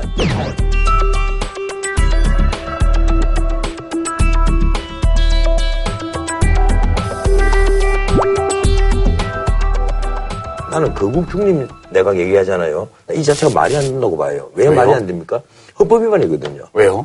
명백한 헌법 위반이죠. 왜 헌법 위반이에요? 헌법에 여야가 합의해서 국무총리를 냈습니다. 그까지는 국회 동의를 받으면 인준을 그할 수, 할 수 있을지 모르는데 그 총리가 마음대로 장관을 임명을 하고 그 대통령에게 명을 받는 것이 아니라 총리가 독자적으로 국정을 통화를 한다? 그 헌법 위반이잖아요. 아니요.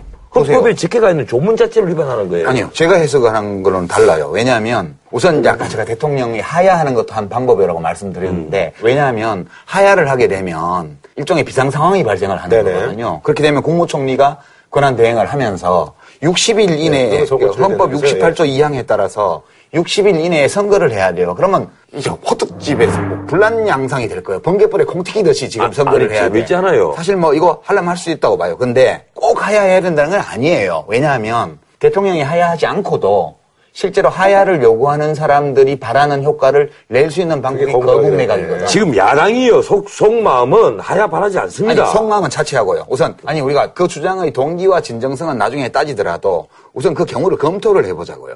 우선, 관련 헌법 조항이 있습니다. 이게 첫째는 헌법 86조 1항에 국무총리는 국회의 동의를 얻어 대통령이 임명한다. 기대 있어요. 아, 그건 아까 내가 말씀드렸잖아요. 항에 예, 그건 가능하다고. 국무총리는 대통령을 보좌하며 행정에 관하여 대통령의 명을 받아 행정각부를 통할한다. 예. 근데 이제 이 헌법 조항에 어긋나지 않게 거국 내각을 하는 방법은 이런 거예요. 방법이 있어요? 대통령이 명을 그렇게 내리는 거예요. 국무총리에게. 나는 대통령이지만 그리고 모든 법률이라는 건 대통령의 결재가 있어야 서명이 있어야 발효가 되고 하지만 모든 권한을 총리를 믿고 맡길 테니까 당신이 판단하는 대로 하고 나한테 보고만 해주라. 라고 대통령이 명을 해요. 아니죠. 그건요. 왜요? 아, 그건 명백한 헌법 위반이에요. 왜 헌법 위반이에요? 헌법에서는 대통령이 내정이든 외정이든 전부 다 책임을 지는 대통령 중심제의 국가입니다. 그런데 국무총리 어디까지나 대통령의 명을 받아서 행정 각부를 통할하도록 되어 있단 말이에요. 이 전체적인 책임을 지는 사람은 대통령이에요. 이러니까 지금까지는 헌법이 그렇게 만들어 놓았는데 질수 없는 형편이 돼버렸잖아요. 그러니까 이렇게 거국 내각이 저는 이제 중립이라는 표현은 필요 없다고 봐요. 지금은 대통령이 특정 정파에 속해서 특정 정파의 입장에서 부당하게 권력 행사를 해서 문제가 된 게 아니고 대통령의 기본이 무너진 거거든요, 지금. 그래서 이거는 좌우의 문제, 보수 진보의 문제, 정파의 문제를 넘어서는 상황에 와 있단 말이에요. 그래서 거국 내각 얘기가 나오는 거는 그 상황을 인식해서 그런 건데 그런 점에서 보면 야당이 지금 잘못하는 거예요. 이거는 거국 내각이 만약에 성립이 돼 가지고 이 내각이 잘해서 전국이 수습이 되어서 지금 박 대통령의 실정과 국정 붕괴에서 오는 정치적 반사 이익을 다시 잃어버리는 한이 있더라도 대통령 임기가 지금 대선 때까지만 쳐도 1년 2개월이 남은 이 상황에서 대통령이 권한 행사를 사실상 정치적으로 할 수 없는 불능 상태에 빠져 있는 이걸 방치하자는 말이에요. 그러니까 방치해서는 안 지금은. 정치적 손익 계산을 그래서, 따질 때가 아니라 진짜로 기본이 무너진 국정을 추스릴 수 있는 거국 내각이 필요하고 그 역할을 할 수 있는 총리가 그게 소속 정파가? 어디든 예. 간에 그걸 예. 해야지 야당이 예. 올바른 태도인 그, 거예요. 그, 저도 일, 그러는 거예요. 예? 예. 일, 뭐 대통령 물러난 방법이 있을 거예요. 하지만 대통령 물러나지 아- 않을 거라고 저는 봅니다. 물러나면 이- 뭐 그것도 예, 괜찮고. 이, 이 정도 되면요. 내가 대통령 같으면 벌써 하야를 벌써 했을 저도 거예요. 하야할 것 예, 같아요. 그런데 하야는 안 할 거란 말이에요. 그러면 거국 중립 내각을 만들어야 되는데 누가 총리를 할 것이며 누가 이 정부의 장관으로 들어갈 것이며 또 어느 공무원들이 이 장관들이 명에 따라서 어, 열심히 일을 할 것이냐 이 문제가 있는 거예요. 그 혹시요 변호사님 보고 하라 그러면 하실래요? 절대 안 하죠. 왜요? 아니, 나 요새 재밌어 죽겠는데, 나 미쳤어요. 그래도 그래도 우리는 애국자께서 국가를 위해서 국민을 위해서 한번 하려는데 안 하면 어떡해요? 나는 대통령 외에는 앞으로 할 일이 없습니다. 저는 하라고 그러면 할 것 같아요. 왜요? 왜냐하면 통치 안 하신다고 그랬잖아요. 조건이 있어. 네. 국민을 위해서, 국가를 위해서. 예. 한번 1년 2개월 정도 희생하는 거지. 근데 딱 한 가지 조건이 있어요. 총리 봉급이 얼마인데? 봉급은 상관없어요. 아, 그게 얼마나 중요한데. 봉급은 안 받아도 돼. 퇴근하고 여기 와서 설전하면 되니까. 아, 내가 가지고 뭐예요? 퇴근하고 여기서 설전하는 아, 거예요? 총리하고 나는 봉급 내가 아니, 가지고. 그러니까, 예. 만약 나보고 총리를 하라 그러면 저는 한 가지 조건을 붙일 거예요.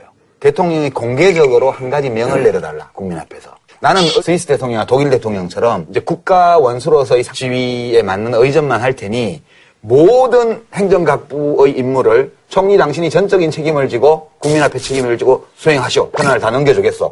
이한 가지 조건이면 할 것 같아. 그러면 장관도 구할 수 있을 것 같아. 그리고 저는 이제 월요일 날은 퇴근하고 여기 와서 설전을 하는 거지. 아, 꿈도 크다, 정말. 아니 앞으로 예상은 그럼 어떻게? 해? 여야지 뭐 예상. 신경 예 아, 어떻게. 되는 거예요? 네, 또 제스타부스 한번 돼볼까? 이제 우리 이제 위험 부담을 감수하고 오늘 전망을 좀 해보죠. 네, 위험 부담. 오늘 아까 내가 왜 문재인 대표의 조건을 왜 얘기했는가 하면 과유불급, 지나치면 역풍이 붑니다. 이 국가 원수가 걸려 있는 문제는요, 지나치면 역풍이 불어요. 그래서 내가 감히 진언을 드리자면 이 대통령이 찾으면 찾을 수 있을 거예요. 여야간 합의를 해서 그분에게 업소를 해야 됩니다. 이 평소에 쓴소리를 많이 하고 등망 있는 분을 오늘 밤이라도 찾아서 그분을 총리로 모시고 나를 좀 도와주십시오. 정말 이 정부가 어렵습니다. 마지막에 나를 한번 도와주세요. 이 대통령이 총리를 찾아야 되는데 가령 이 시기에 늘 달콤한 소리를 하고 자기 입맛에 돼. 맞는 말씀만 하고 하는 분을 총리로 앉히면 어떻게 되겠어요? 그러니까 대통령의 내심을 알면서도 예. 거스를 수 있는 사람을 찾아야 돼요. 그러니까 내 입맛에 맞는 사람을 찾으려 그러면 어차피 국회에서 되지도 않고 박근혜 대통령께서는 현 상황과 관련하여 신임 국무총리에는 김병준 현 국민대 교수를 내정했습니다.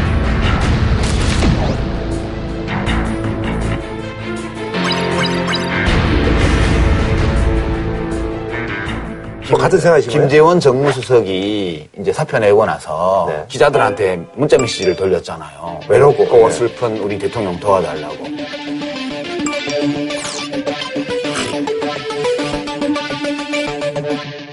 국록을 받는 정무수석이었잖아요. 그 말을 하더라도 뒤에 덧붙여서 정말 울분에 차 있는 국민들에게 대해서도 뭐 한마디 붙여야 되는 거 아니에요. 지금 청와대의 정서가 외롭고 슬픈 대통령 그게 아니에요. 지금 대통령이 무능하고 터무니없는 짓을 벌여가지고 온 국민을 확 울화와 걱정 속에 지금 빠뜨려 놨잖아요. 이 마당에 지금 정무수석이 나가면서 그딴 소리나 할 때냐고 지금. 그러니까 저는 대통령이 정무수석 그 메시지 기사를 보면서 어이 기특한 놈 그렇게 생각하면 망했어. 이건 망해 앞으로 더 망해. 그게 아니고 이런 놈 이쁘긴 하지만 에이 모자란 놈. 아 근데 대통령만 이렇게- 망한 게 아니란 말이에요. 나라가 망하니까 그러니까 문제지. 대통령 혼자 망하면 예. 무슨 문제가 있어요? 그러니까 문제지. 대통령 혼자 망하면 예. 무슨 문제가 있어요? 아, 근데 왜 나한테 사드지를 해? 아니 그냥 앞에 계시니까. 그 여기서 궁금한 건요. 지금 이제 그 이정현 당대표를 비롯해서 그동안 이제 정권의 시세라고 일컬어지는 뭐 최경환, 뭐 서청원 이런 친박들의 앞으로 행보는 어떻게? 뭐 그거까지 지금 궁금해. 친박은 궁금해서요. 아니 그래 또 당내 어떤 그런 예. 지금 정성이 죽으면 문상은 안 가는 거예요. 아니 원래. 지금 가장 당황하고 있는 사람이 누구겠어요? 이 대통령보다 더 당황하는 사람은 친박 실세라고 부르는 분들 그런 분들은 정말 앞이 캄캄할 아니, 겁니다. 비박도 좀 편하지 않은 게 요새 김무성 넘개론이라고 혹시 들어보셨어요?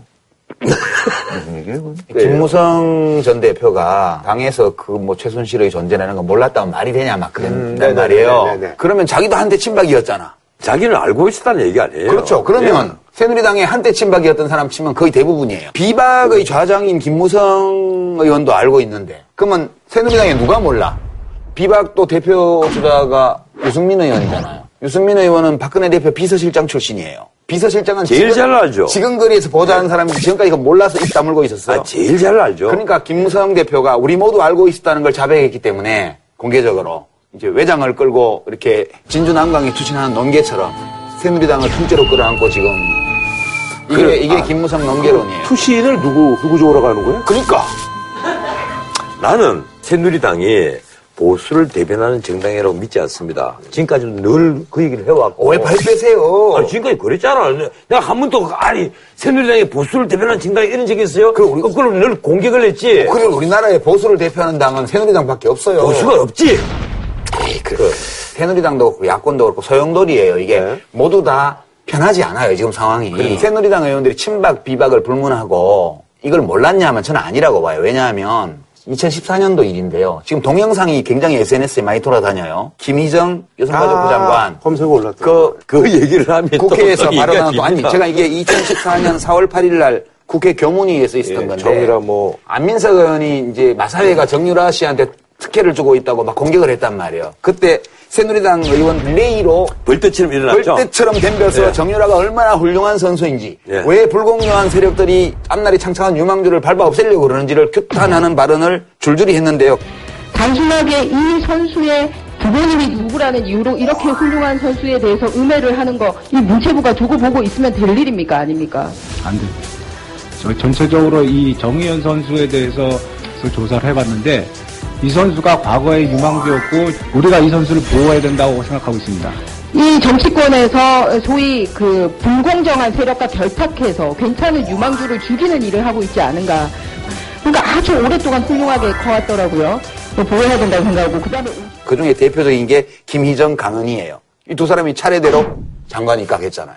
그러니까 이게 한 상임위원회의 회의에서 한 사람은 야당 의원이 지적한 거에 대해서 이렇게 벌떼처럼 들고 일어났다는 거는 당지도부에서 오다가 있었다는 뜻이에요. 기본적으로. 그러면 새누리당에서 우리는 몰랐다? 입에 침이나 바르고 거짓말하지. 그런 상황이기 때문에 지금 박근혜 대통령이 수습을 잘못하면 탈당 요구 이제 본격적으로 나오게 그런데 있고요. 참, 이 오늘 우리가 논의한 것 중에 이 대통령의 탈당 얘기가 처음에 이제 비박계에서 나왔습니다. 나는 참 이런 생각이 듭니다. 아까 말씀하신 대로 이 최순실 뭐 이런 문제를 몰랐을 리도 만무하고 대통령의 이 통치가 문제가 있었다는 걸 몰랐을 리도 만무한데 그러면 본인이 왜 진짜 탈당하지 않았을까? 일이 될 줄 몰랐죠. 본인들은 시베리아 불편 나가는 걸 그렇게 겁을 내면서 꼭 이런 문제가 터지면 늘 집권 여당에서 대통령 탈당하라. 근데 사실 지지율 10%대 대통령을 껴안고 대선에 임할 수 있는 용기. 그게 진짜 논개지. 이게 용기죠. 이, 이- 저는 이런 게 요- 용기라고 봐요. 논개. 논기가 아니고 용기. 진짜 논개지. 이렇게 비겁하게 대통령 국정수행 지지도 떨어졌다고 탈당하라 그러고 당간판 받고 이러지 말고 그냥 질 때 지더라도 원칙대로 하는 당을 봤으면 좋겠다. 지금 대통령에 대한 국정 지지도가 확 떨어지지 않습니까? 바로 지난 주 말에 14, 사주차. 14%까지 떨어졌단 네네네. 말이에요. 어쩌면 10%대가 무너질 수도 있습니다. 그런데 이러면 야당의 지지도가 확 올라가야 되잖아요. 야당이 연애 자기 그림이란 말이에요. 국민들이 뭔가 하면 기존 정치권에 대한 불신 이게 너무 높아진 거예요. 야당에 대한 지지도가 확 올라갔으면 참 야당이 휘날라가겠죠. 야당이 여러 개잖아요. 야당을 다 합치면 엄청 많아요. 아니 그런데 어, 아, 보기보다 야당의 지지도는 거의 아, 야당을 다 합치면 50% 그래서 나온다니까요. 제가 보기로는 결국 정치권에 대한 불신 그리고 그 권력을 가진 자들에 대한 불신이 너무 깊단 말이에요. 예, 저는 사실은 제일 안타까운 분이 이 파문과 관련해서 손해를 제일 크게 본 정치인 이 손학규 씨라고 봐요. 그 손- 강진의 막- 손학규의 롤백이 묻혀버렸다. 예, 그러니까 만덕산이 가라 그래가지고 이제 하산했잖아요. 하산해서 이제 뭐 좀 하려고 그랬는데 제3지대 얘기도 하고 그런 얘기도 하고 좀 이러려고 했는데 이게 터지면서 방송이고 신문이고 나올 수가 없어. 최대 피해자 중에 한 사람이죠. 그런데 이번에 중립 거국 내각이 얘기되면서 거론된 사람이 예. 우선 김종인 손학규란 예. 말이에요. 그런 분들이 나오더라고요. 뭐 이인재, 김항식 이렇게 그러니까 강진에 그냥 계셨으면 이렇게 얘기가 나오는데 뻔했죠. 오히려 이 사건이 터짐으로써 손학규라는 분의 어떤 존재감이 더 드러났다. 아, 그 강진에 그냥 계셨으면 지금 뭐 존재감이 사무치는 게 아니라 아니죠. 난 이분은요. 아, 운이 없어. 난 내가 손학규 같으면요.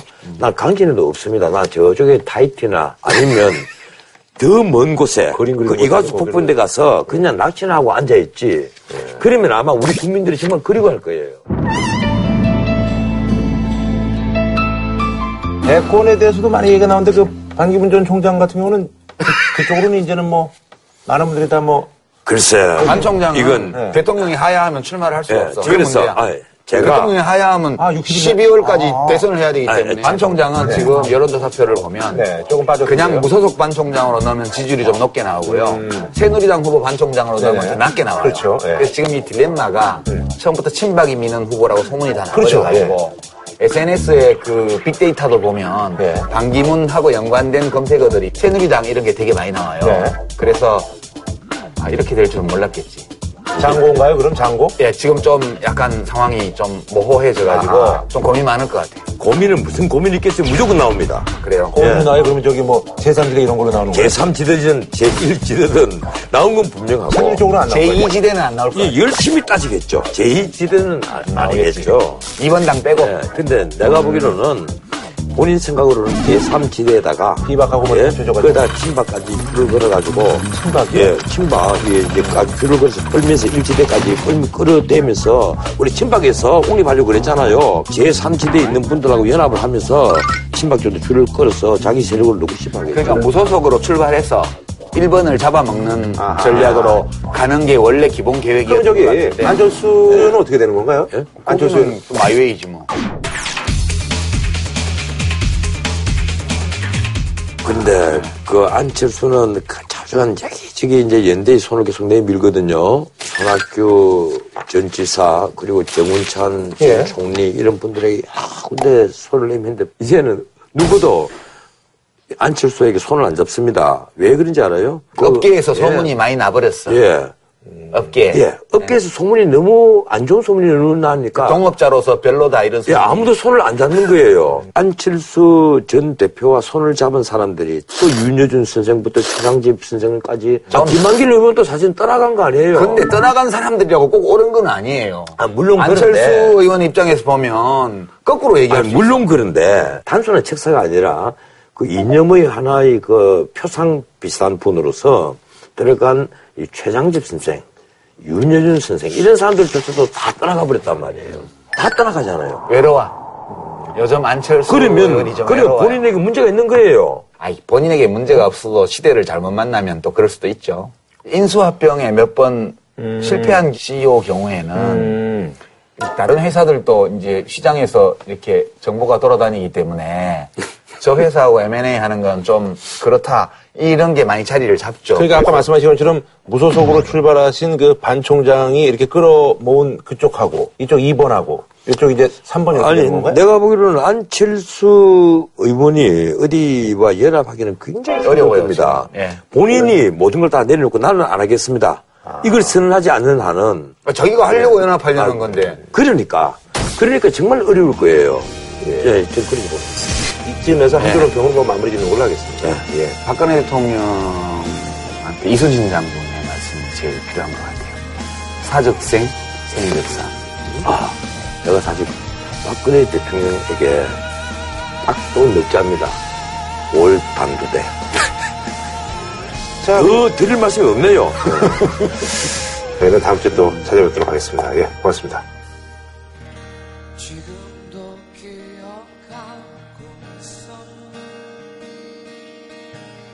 한우 특등심 한 가지만 싸게 파는 명인 등심에서 문화 상품권을 드립니다. JTBC